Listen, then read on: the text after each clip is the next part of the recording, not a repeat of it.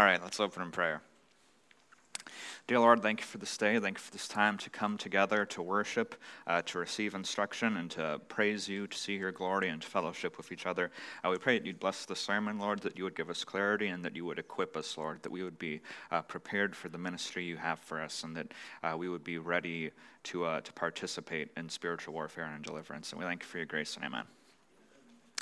All right, so today we are continuing the series we've been doing called the GCF Vision. The vision, or the GCF vision, is a term that we use a lot, but we haven't done a thorough teaching on it in a while, at least not since Greg was teaching at RCF at Wright State. So what is the GCF vision? It's basically our idea is that there's certain aspects of Christianity that God wants Christians to rediscover and to restore. And in this series, we're focusing on 5 of them. Number 1, having a biblically complete understanding of, experience of, and presentation of the gospel. Number 2, being grace-based instead of performance-based. Number 3, being reformed and charismatic.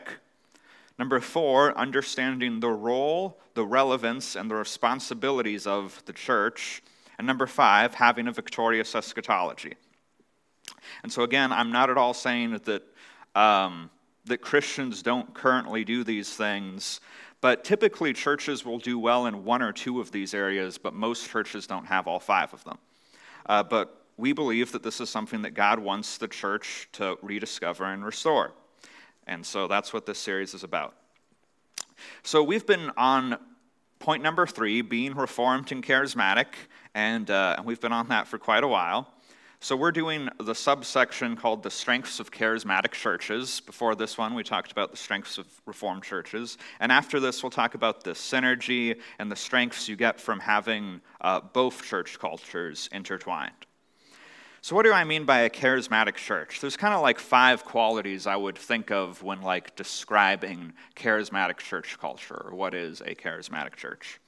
The first one, holding to continuationism rather than cessationism, or believing that the gifts of the Spirit are still for today. They didn't pass with the apostles. Receiving the baptism in the Holy Spirit. Emphasizing, pursuing, and experiencing the gifts of the Spirit. Participating in spiritual warfare and in deliverance. And having a culture of worship and prayer and expectation.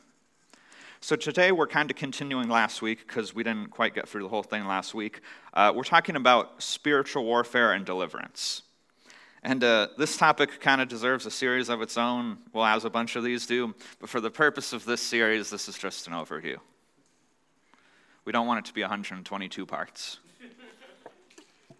Maybe 22, but not 122. So let's do some review for like 5 minutes to just cover what we talked about last week. So last week we started off by talking about what it means to be demonized. A lot of times when we think about having a demon, people use the term possessed, but that's not a biblical term. The Greek word that's used is demononzai. I'm sorry I butchered that, but it means to be under the power of a demon. It doesn't give the connotation of possessed. The Greek word isn't the word that means owned. It means, honestly, I think it'd be better translated as demonized, to be under the power of a demon. We talked about how it doesn't mean possessed, and it also doesn't mean fully controlled by.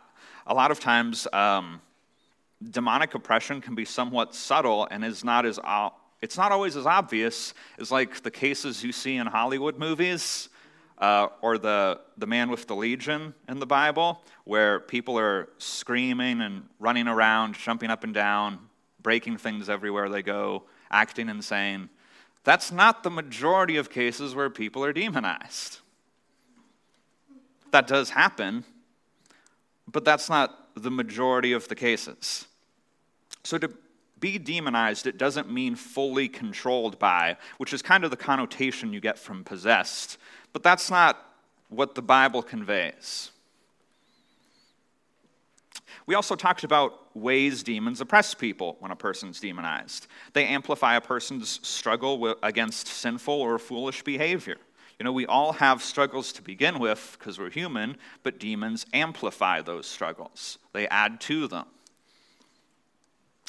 Demons often amplify a person's emotional or mental struggles. We saw this in the case of Saul. An evil spirit from the Lord came to torment Saul. It didn't torment him physically, it was tormenting him emotionally. And it amplified his anger problems. Sometimes evil spirits will cause a person to develop a physical illness. Sometimes it can be causing a person to just have constant intrusive thoughts. And sometimes demons will manifest through a person's body.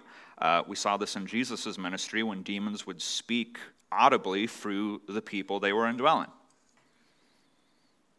But it's not always that obvious. Sometimes it's subtle. And I do want to point out two cases in the scripture where we see a more subtle demonic oppression or a more subtle demonization. Let's look at Luke 13, verses 10 through 13.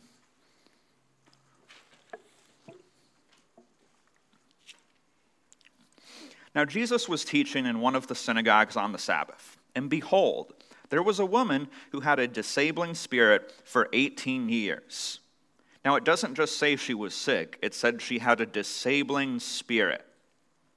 She was bent over and could not fully straighten herself. When Jesus saw her, he called her over and said to her, "Woman, you are freed from your disability." And he laid hands on her, and immediately she was made straight, and she glorified God. So this woman had an ongoing sickness that was caused by a demon. But it wasn't super obvious. You know, if she would come into a church in America today, we would probably just tell her, well, I'll pray for you, and hopefully you find a good doctor. We would tend to think to ourselves, this isn't what demonic indwelling looks like. She's mentally sane. That can't be a demon. But we look for the wrong things. The majority of cases of demonization are more subtle than, the Hollywood exorcisms. I also want to take a look at 2 Chronicles 18, verses 19 through 21. And the Lord said, "Who will entice Ahab, the king of Israel, that he may go up and fall at Ramoth-Gilead?" And one said one thing, and another said another. Then a spirit came forward and stood before the Lord, saying, "I will entice him."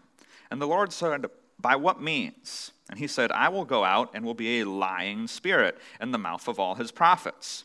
And he said, "You will entice him, and you shall succeed. Go out and do so." So, Ahab had prophets, and those prophets had a lying spirit or a lying demon who was influencing them to lie. But it didn't look obvious. They didn't appear insane. They weren't like running up and down, jumping off the walls, beating people up. They were just telling Ahab, "You will certainly win this war. You will certainly win." Again, a lot of cases of demonization are more subtle than what we expect. We also talked about, can a Christian be indwelt by demons? And what I always point out with this question is the Bible doesn't say or even imply that a Christian cannot have a demon. And to believe without the authority of the Bible that a Christian can't have a demon is a risky assumption to make. It is an assumption. If we were to take up the belief and say, well, a Christian can't have a demon just because they're a Christian, we're saying that just because we think it when the Bible doesn't say it. That belief could be right or it could be wrong. But if it's wrong, there's a lot at risk because you're risking allowing cases of demonization to go unnoticed because you're refusing to be alert to them. That is a risky assumption to have as an assumption. We can't afford to just believe that Christians can't be indwelt by demons unless the Bible teaches that. But I would challenge you to find where the Bible teaches that, because it doesn't. The Bible does not teach that a Christian can't have a demon. And then we also looked at another case that may imply that Christians can have demons, but it's kind of up to interpretation. But in the passage we just looked at with the woman with the disabling spirit, let's continue reading where we ended. We ended in verse 13. So verse 14. But the ruler of the synagogue, indignant because Jesus had healed on the Sabbath, said to the people, "There are 6 days on which work ought to be done. Come on one of those days and be healed, and not on the Sabbath day." Then the Lord answered him, "You hypocrites! Does not each of you on the Sabbath untie his ox or his donkey from the manger and lead it away to water? And ought not this woman, a daughter of Abraham, whom Satan bound for 18 years, be loosed from this bond on the Sabbath day?" So the key term I want to look at here is this woman, a daughter of Abraham. Son or daughter of Abraham is often used to describe a person who has faith in God. And I would compare this to two other passages. John 8:44, Jesus talking to the Pharisees, and these Pharisees were Jews. They were physically descendant from Abraham. And he says, "You are of your father, the devil. It is your will to do your father's desires. He was a murderer from the beginning and does not stand in the truth, because there is no truth in him. When he lies, he speaks out of his own character. He's a liar and the father of lies." But Jesus didn't say to the Pharisees, "You sons of Abraham, you sons of the devil," because they didn't have faith in God. Not the kind he wanted them to have. And then let's also look at Galatians 3, verses 6 and 7. "Just as Abraham believed God and it was counted to him as righteousness, know then that it is those of the faith who are sons of Abraham." So again, this passage might not be conclusive that a believer could be indwelt by a demon, but I think there's implication there. And we also talked briefly about how demons can enter people.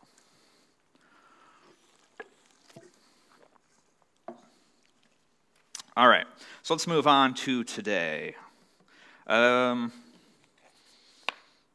This is kind of just... So I kind of took the rest of my outline from last week, which I didn't get to finish, and then just added a bit more stuff to it. So this is kind of just... a small bit of talking about a bunch of small related topics. But anyways, let's get to it. Discerning the demonic. So there's reason to think that a Christian could have a demon, but how could you tell?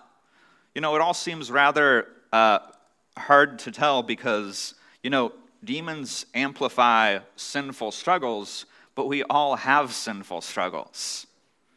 Demons can cause sickness, but sicknesses happen naturally. How can you tell when something's demonic or when it's not? So there's really two ways a person could tell. The first one is discernment of spirits. So we recently talked about the gifts of the Spirit mentioned in 1 Corinthians 12, and one of them is discernment of spirits. Let's look at 1 Corinthians 12, 7 through 10. "To each is given the manifestation of the Spirit for the common good. For to one is given through the Spirit the utterance of wisdom, to another the utterance of knowledge, according to the same Spirit, to another faith by the same Spirit, to another gifts of healing by the one Spirit, to another the working of miracles, to another prophecy, and to another the ability to distinguish between spirits.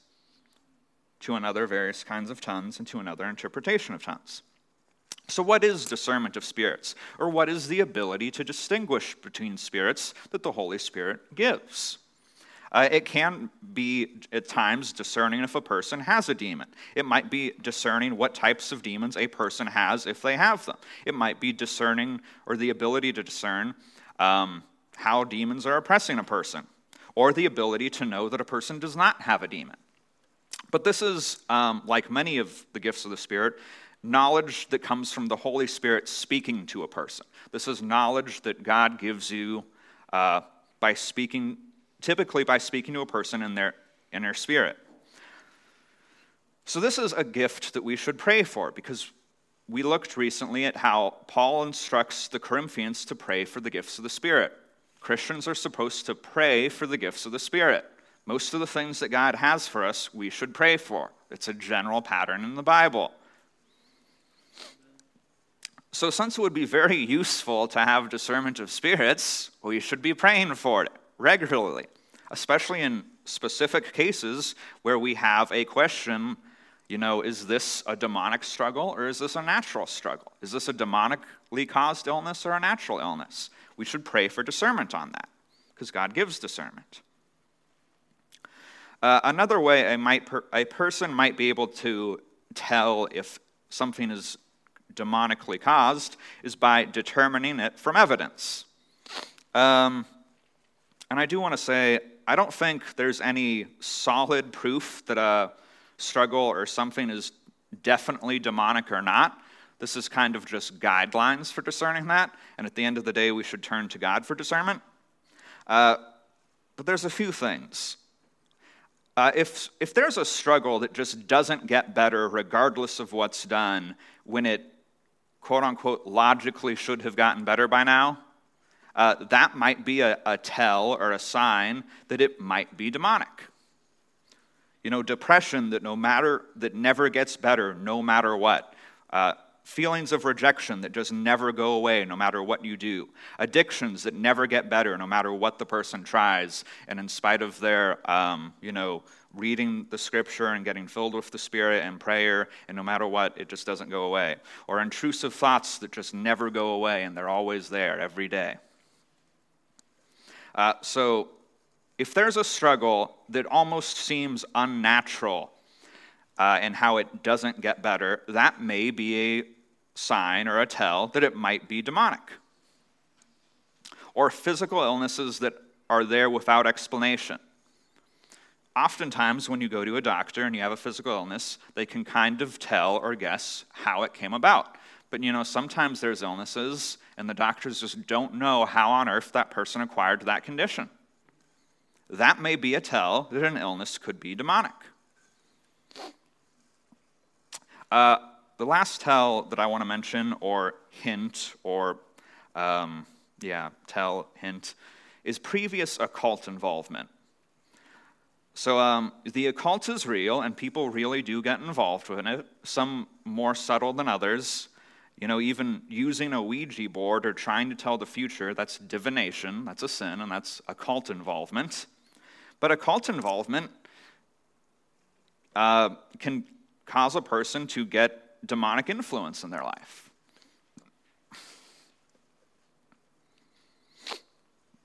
So none of these are absolute proof that a person definitely has a demon, but there are reasons to suspect that a demonic oppression might be involved.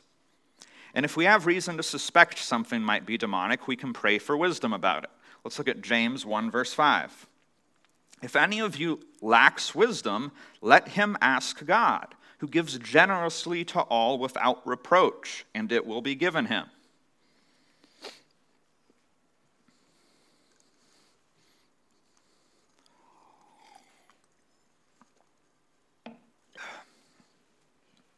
So there are human ways to kind of determine the likelihood that something's demonic or not demonic, but at the end of the day, we have to rely on the Holy Spirit. All right, let's talk about receiving deliverance. How does a person, if they do have a demon, receive deliverance? Well, there's a few things I would recommend. The first one is find someone who would be willing to minister deliverance. And if you're here at GCF, you could talk to one of the elders or anyone on the leadership team, and we could, you know, plan a meeting for it. And then, so there are certain ways that a person prepares to receive deliverance, to be ready for it, and I do want to briefly talk about those. There's kind of four of them that I have. And these would be things that would be going on if you had a meeting to receive deliverance. The first one is forgiveness. Let's look at Matthew 18, verses 21 through 35.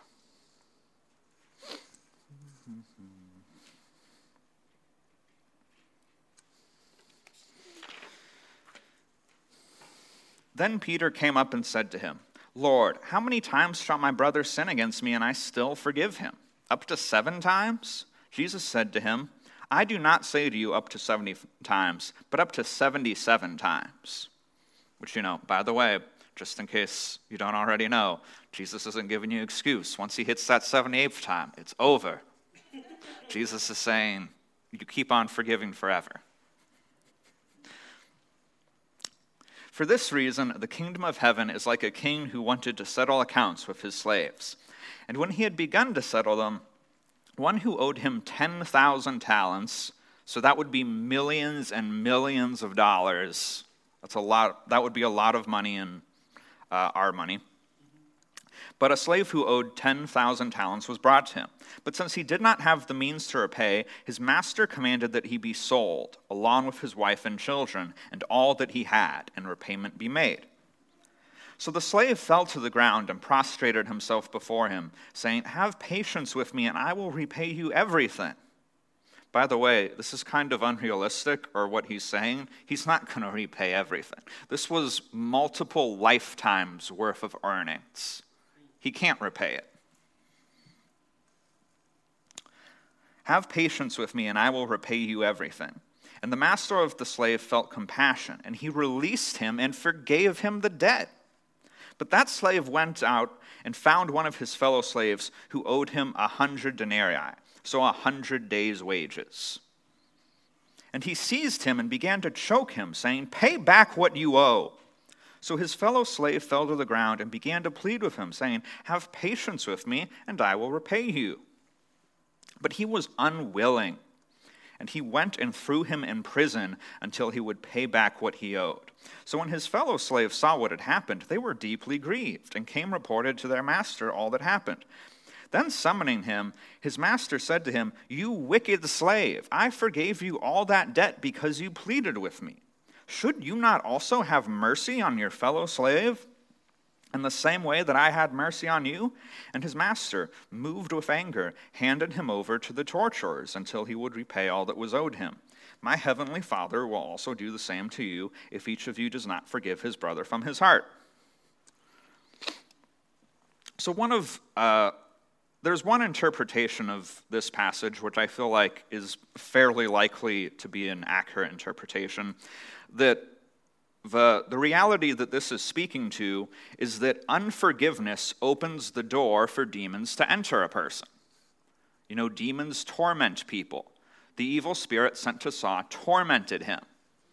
The master said, or Jesus said, "My Father will do the same to you," but the master handed the slave to the tormentors. So again, one of the interpretations that a number of people use for this passage is that unforgiveness can open the door for demonic oppression or for demons to enter a person, and I think that's fairly likely. But anyways, forgiveness is always good because God commands it. Amen. So forgiveness is the first step to receiving deliverance. If you're walking in unforgiveness and you're not repenting of it, you probably won't receive deliverance. The second step is confession, repentance, and renunciation. Since demons may have gained the ground to enter because of a specific sin, it's wise to confess any known sins and repent of them before receiving deliverance, and also repent of and renounce any participation with the demonic or with the occult. If a person is doing things to allow more demons to enter, it won't do a lot of good to get them cast out. The third thing that I would say is helpful for preparing to receive deliverance is prayer. Prayer helps everything. I'm going to keep saying that until we really get it. Well, no, I'm just going to keep saying that forever. Prayer helps everything, and we need to constantly be aware of that. You should pray that God would give wisdom to those ministering to you. And you should pray that God would use it to set you free from all demonic oppression.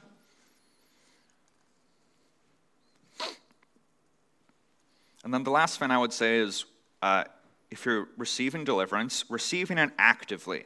So the word in the Bible for spirit is always this, it's pneuma. It's the same word as the word for breath.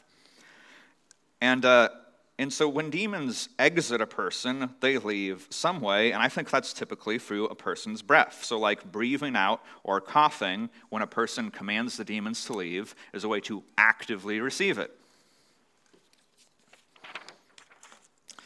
So receiving deliverance. Let's talk about maintaining deliverance. Let's read Matthew 12, verses 43 through 45.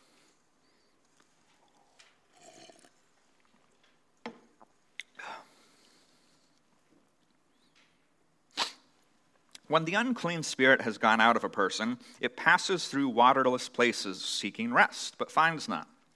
Then it says, I will return to my house from which I came. When it comes, it finds the house empty. This is talking about the person who it was indwelling. When it comes, it finds the house empty, swept and put in order. Then it goes and brings with it 7 other spirits more evil than itself, and they enter and dwell there. And the last state of the person is worse than the first. So it will be with this evil generation. So the potential for demons to re-enter a person is there. How can we avoid that? Well, one thing I want to point out is Jesus says it returns to the house and finds it empty. So the first thing we should do is seek to be filled with the Spirit. A Christian can be more or less filled with the Spirit. That's why Paul gives the command in Ephesians to be being filled with the Spirit. You might be filled with the Spirit a little, you might be very filled with the Spirit, and some days you might hardly be filled with the Spirit at all. But the more filled with the Spirit a person is, the harder it is for demons to enter. The second one I would say that we should do to maintain deliverance is putting on the armor of God. Let's look at Ephesians 6, verses 11 and 13. Put on the whole armor of God, that you may be able to stand against the schemes of the devil. The implication is that if we don't put on the whole armor of God, we might not be able to stand against the schemes of the devil. And then in verse 13, therefore take up the whole armor of God, that you may be able to withstand in the evil day, having done all to stand firm. If I was going to talk about the armor of God, I'd have to do a whole sermon on it. So we're not going to read the passage and really get into it. But it's, these things are real. Truth, righteousness, hope of salvation. These are real things.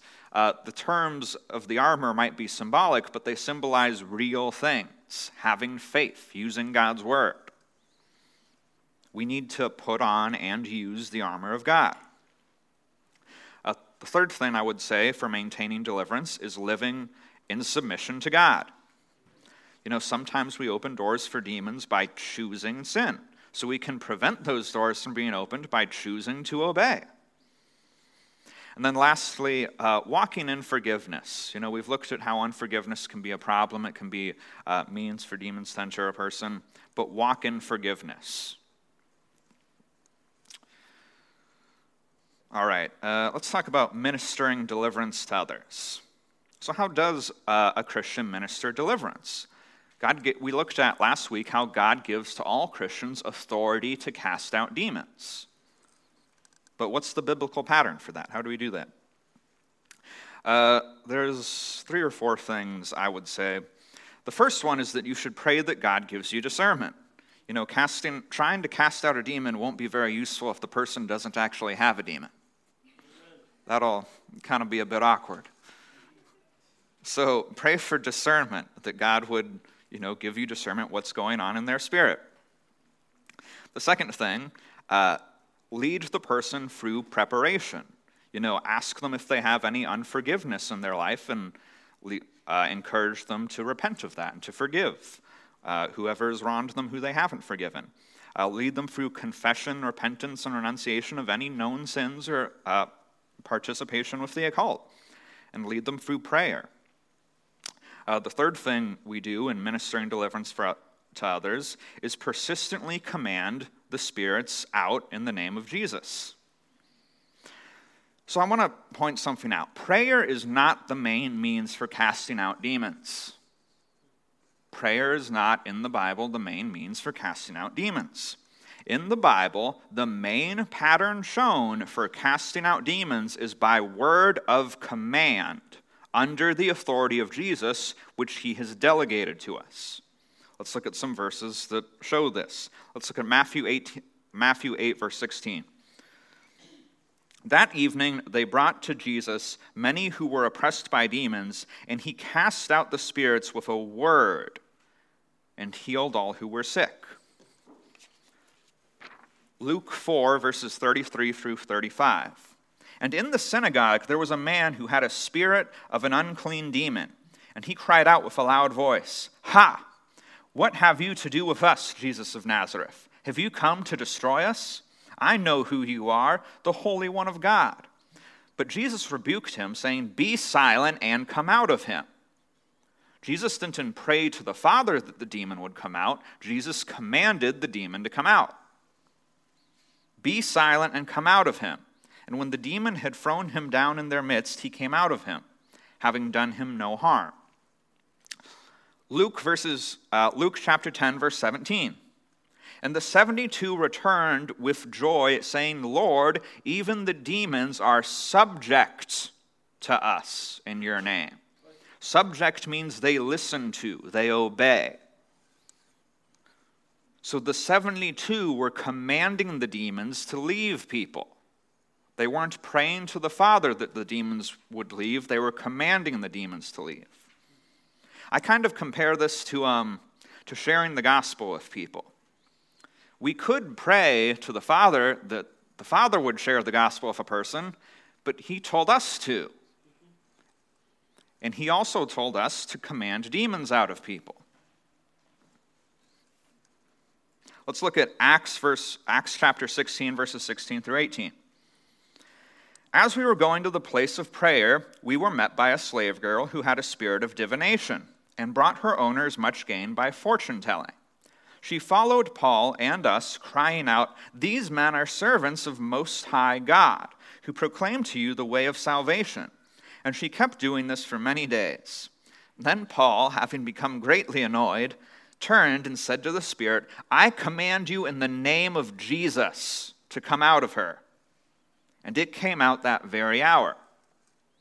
So the pattern in the Bible for deliverance is a Christian, and Christians have been delegated the authority of Jesus to cast out demons, commanding the demons to leave in the name of Jesus. That is the biblical pattern of deliverance. And even though deliverance can happen through other means, it also says in Acts that because of the anointing of God's Spirit and how strong it was, even handkerchiefs that were touched by Paul or Peter were sometimes brought to people, and evil spirits left them. So there's plenty of ways God works deliverance, but the main pattern for it in the Scriptures is by word of command. And when commanding them to leave, we should command them persistently, because sometimes they don't always want to listen. Sometimes they try to buy time. Let's look at Mark chapter 5, verses 7 through 9.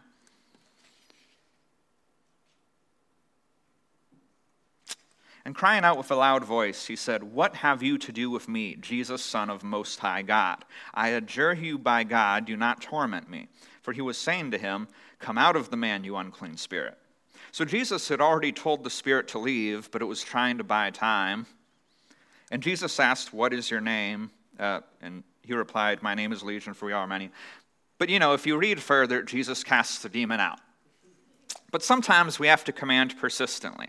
But we have the authority of God. We need to recognize that we've been delegated the authority of God, and we need to use it. Because casting out demons by word of command is the main pattern in the Scriptures for deliverance.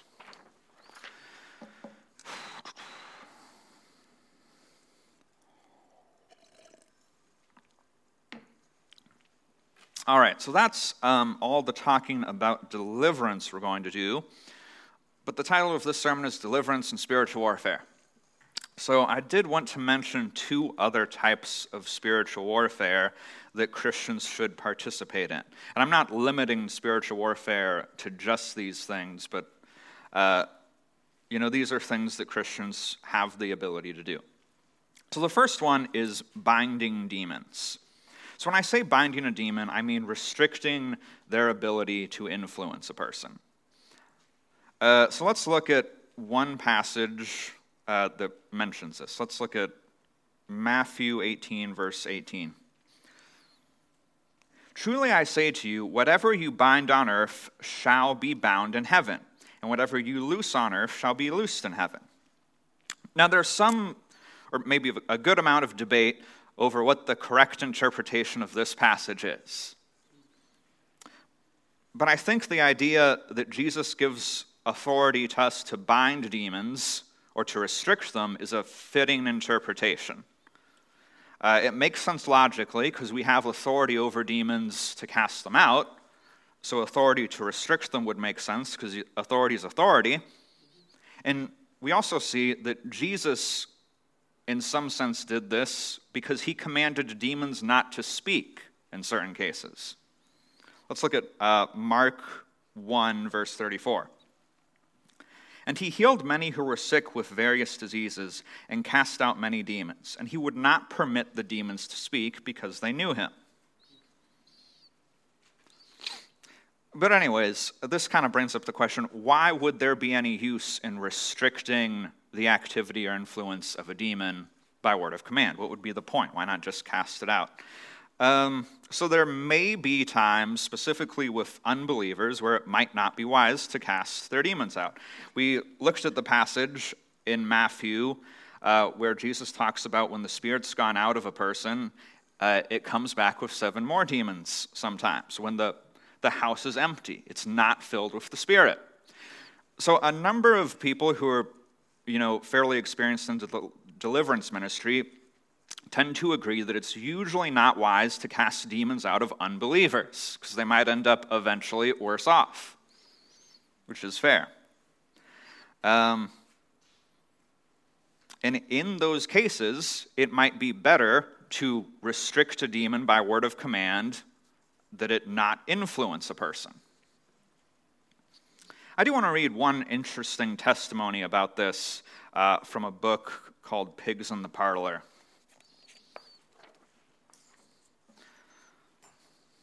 So this is Ida May Haman's testimony in the part of the book that talks about binding demons. An example of how this works was shown to my wife several years ago. The wife's name is Ida May. This is not Ida May's wife. So an example of how this works was shown to my wife several years ago. We were just coming into the knowledge of demon spirits and how to deal with them. She was working in a bank. Once or twice a week, a certain customer came into the bank who used very bad language. He was very loud and extroverted. Each time he opened his mouth, he punctuated every phrase with profanity and cursed using the name of Jesus. Since my wife had never been exposed to such foul language in all her life, she was horrified by it. She began to pray and told God, "You know that it is not me saying those things, and I do not approve to them." Then God spoke back and said, "That is a spirit of blasphemy causing that man to talk like that, and you have power over it." My wife had never attempted anything like this before. She was acting on the word that the Lord had given her. The next time the man came in the bank, he began to curse and blaspheme as usual. She stood a few feet away from him and under her breath began to say, "You demon of blasphemy, God has shown me that it is you. I have power over you to bind you in the name of the Lord Jesus Christ. You cannot curse in my presence and take the name of my Savior in vain." Of course, the man heard none of this, but the demon was hearing plenty. The color drained out of his face and he began to gulp as though something was stuck in his throat. He never said another word of profanity in that bank. From then on, each time this customer came in, she bound the spirits in him, and he could not curse. The other employees noticed the change in his behavior and commented about it, but they had no idea what had taken place. But Satan's power had been bound on earth as it had already been bound in heaven. So you can't use this to manipulate people. But what was going on here is, you know, this person, because of demonic influence, when they wouldn't otherwise have such interest in using blasphemy all the time, because of demonic influence, was using blasphemy in like every sentence. And when his demons were bound, he stopped. But we as Christians have authority to bind demons. And there are times where that is, you know, the appropriate thing to do in a situation. The next form of participation in spiritual warfare I want to talk about is intercessory prayer.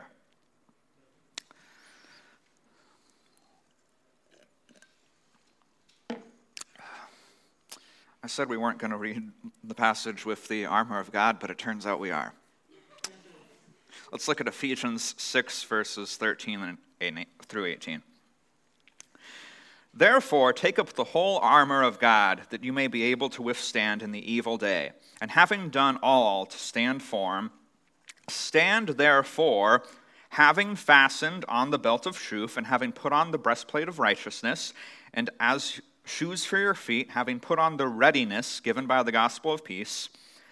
In all circumstances, take up the shield of faith, with which you can extinguish all the flaming darts of the evil one, and take up the helmet of salvation and the sword of the Spirit, which is the word of God, praying at all times in the Spirit with all prayer and supplication.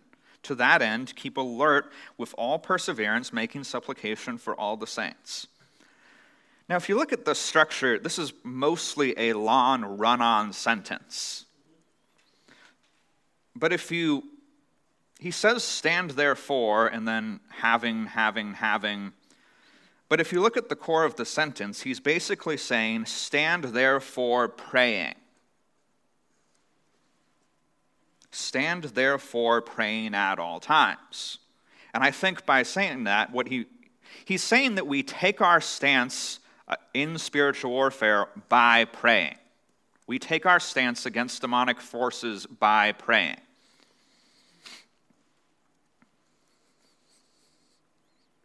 I also want to point out how focused Paul is on telling us to pray for each other. You know, making supplication for all the saints and to stay alert. I think we should be staying alert and praying for each other so that we realize when each other needs prayer, when someone else is under, you know, a demonic attack.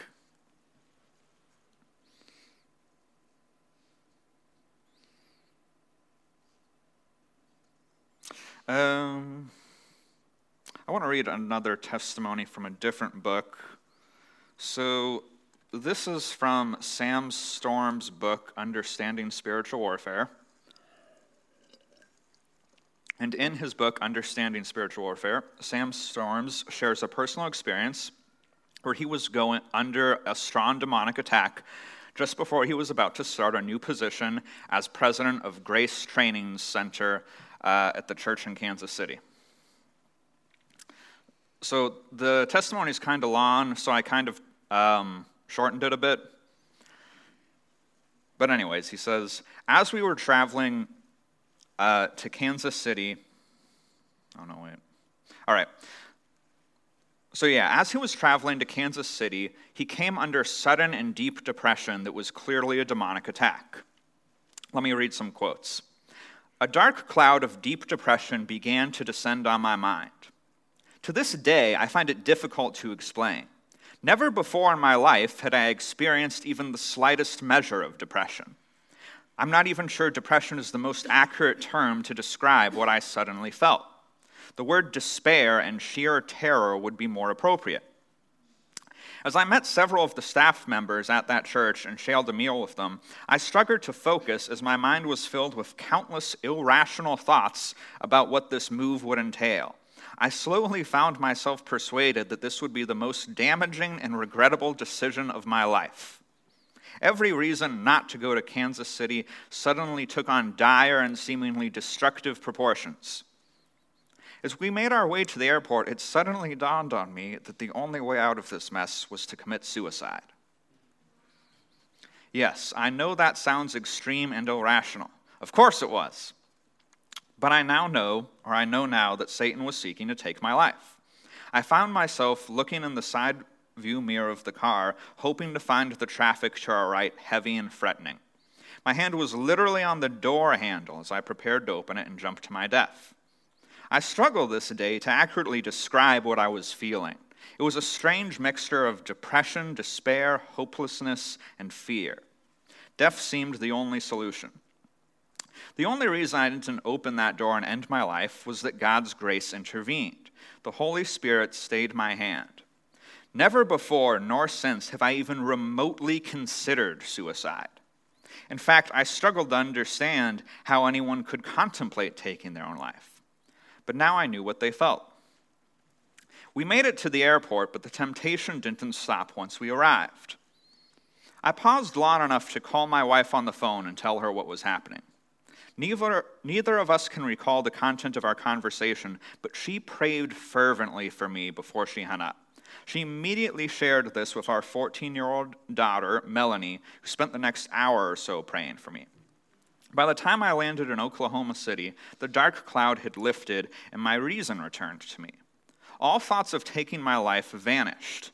When I arrived back home in Admore, I discovered taped to my bedroom door a handwritten note from Melanie telling me of her love and how she was praying for me. And yes, in case you were wondering, I accepted the offer and moved to Kansas City in August of 1993.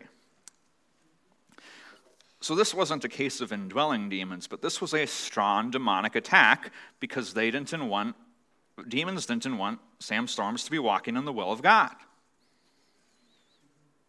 But prayer was God's means of victory in this instance.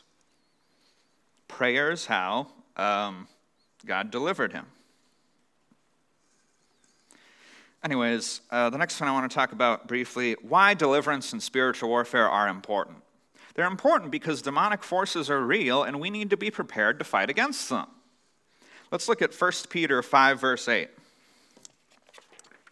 Be of sober spirit. Be on alert. Your adversary, the devil, prowls around like a roaring lion seeking someone to devour.